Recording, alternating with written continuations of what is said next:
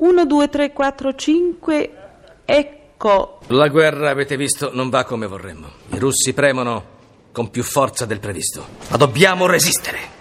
Voi vi rendete conto di cosa significherebbe la nostra sconfitta? La fine del nostro progetto. Mi? La grande Turchia. La Turchia ai turchi. Ma è come ora dobbiamo essere decisi, pronti a liberarci dai nemici interni. Il nostro è un grande popolo. Non deve essere inquinato da popoli inferiori. C? La Grecia è dei greci, la Francia dei francesi. Perché la Turchia non deve essere dei turchi? Qui? Là dove vivo io, gli armeni continuano a leggere libri, a coltivare i loro vigneti, a fare soldi. Sembrano molto tranquilli. Sembrano, ma io non mi fido. Nel governo chi ha in mano le redini del paese sta con noi. Aspetta solo il momento. E quando sarà questo momento? Presto usciremo alla luce del sole. Cancelleremo gli armeni dalla nostra terra.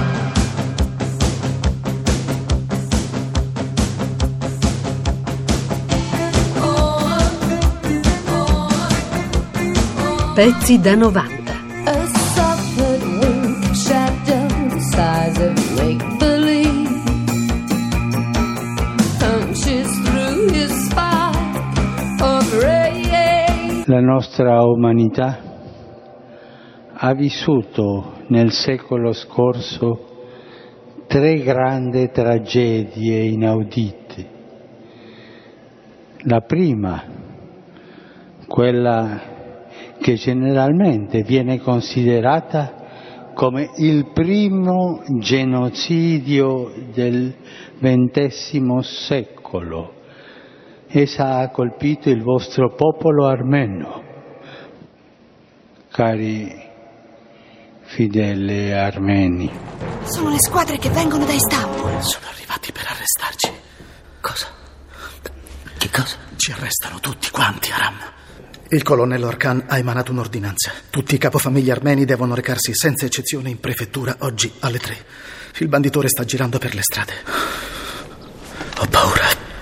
Non mi fido di loro. Che cosa succede? Il 24 aprile del 1915 il governo dei giovani turchi dà inizio a Istanbul eh, all'uccisione di circa 250 intellettuali e notabili armeni della città, eliminando in questo modo i referenti religiosi e civili degli armeni. In questo giorno saranno circa 250 i morti e alla fine del genocidio, che ehm, possiamo così identificare nel um, 1922, i morti saranno un milione e mezzo. Abbiamo al telefono eh, un armeno, per una volta non come conduttore televisivo, non come comico, non come Paolo di Luca e Paolo, non ma come principe del pensiero. No, ma come armeno, Paolo Kessisoglu. Ciao Paolo. Sì, buongiorno. Ciao.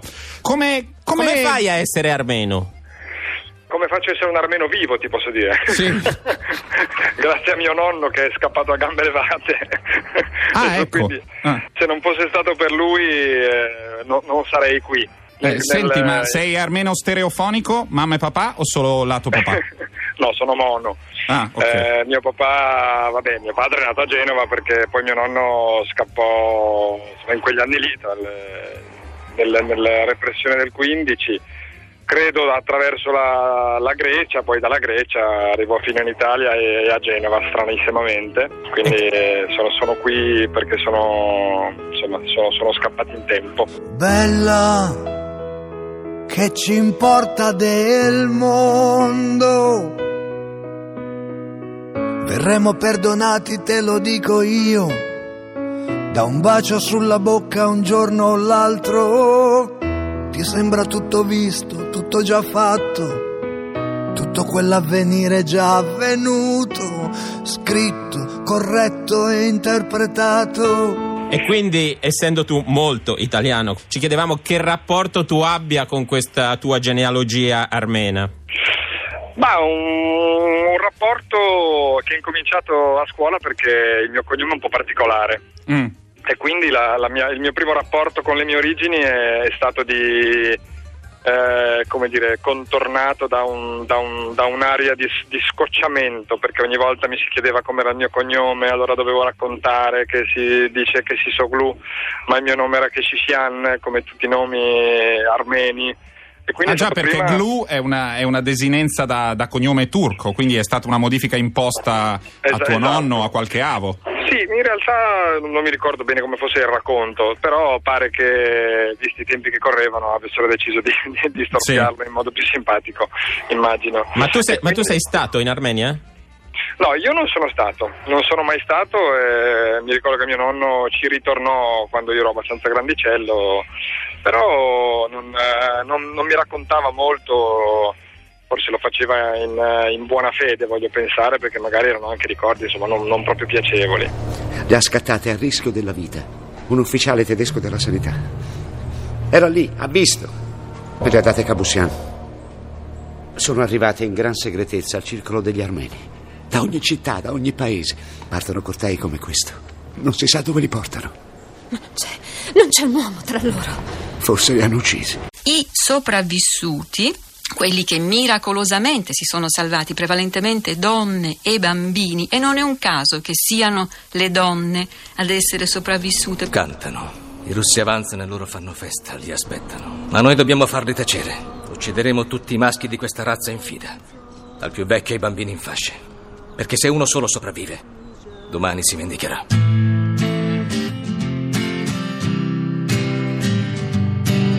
sotto la curva del cielo, in un applauso di stelle, ho salutato la mia gioventù per ritornare bambino, procedendo in avanti senza passare dalla saggezza, masticando una gomma al gusto di bicicletta che non finisce mai, neanche se te ne vai.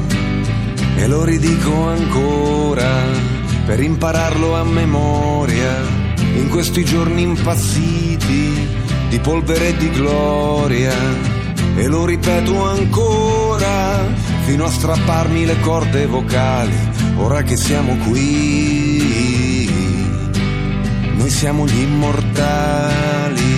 Questo genocidio organizzato e programmato e iniziava proprio rastrellando tutti gli uomini, quindi andando a colpire il fulcro della società armena, nella famiglia, la famiglia armena. Si toglievano gli uomini, rimanevano le donne e i bambini e poi venivano condotti in queste colonne dei deportati e morivano via via. Hanno detto che ci avrebbero portato a Costantinopoli e di prendere lo stretto necessario. Piangendo noi abbiamo preparato le nostre cose. È arrivata una macchina, ma era troppo piccola, non ci stavamo dentro tutti quanti. Allora hanno preso le nostre sacche e le hanno gettate in casa. Mia madre ha chiesto se poteva chiudere a chiave la porta. Hanno detto che ci avrebbero pensato loro.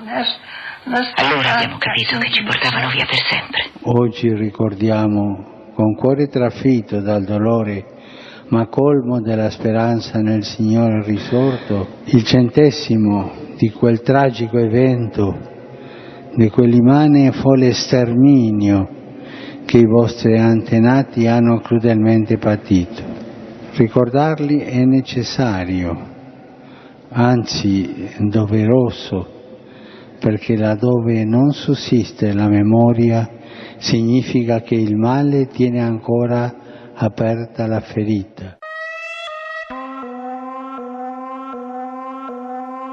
Quando anni fa andai per la prima volta nella alta valle di Noravank, nell'attuale Armenia indipendente, vidi uno spettacolo incredibile.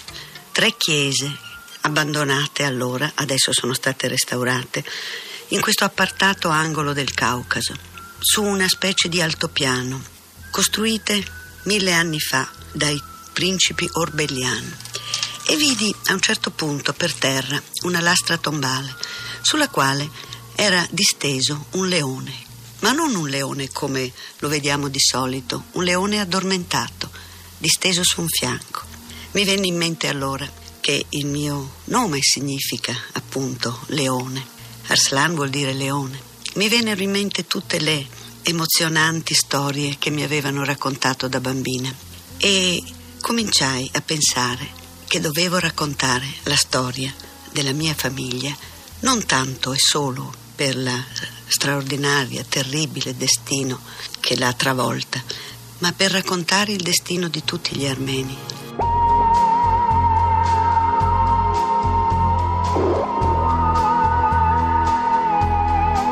Pezzi da 90. Pezzi da 90.rai.it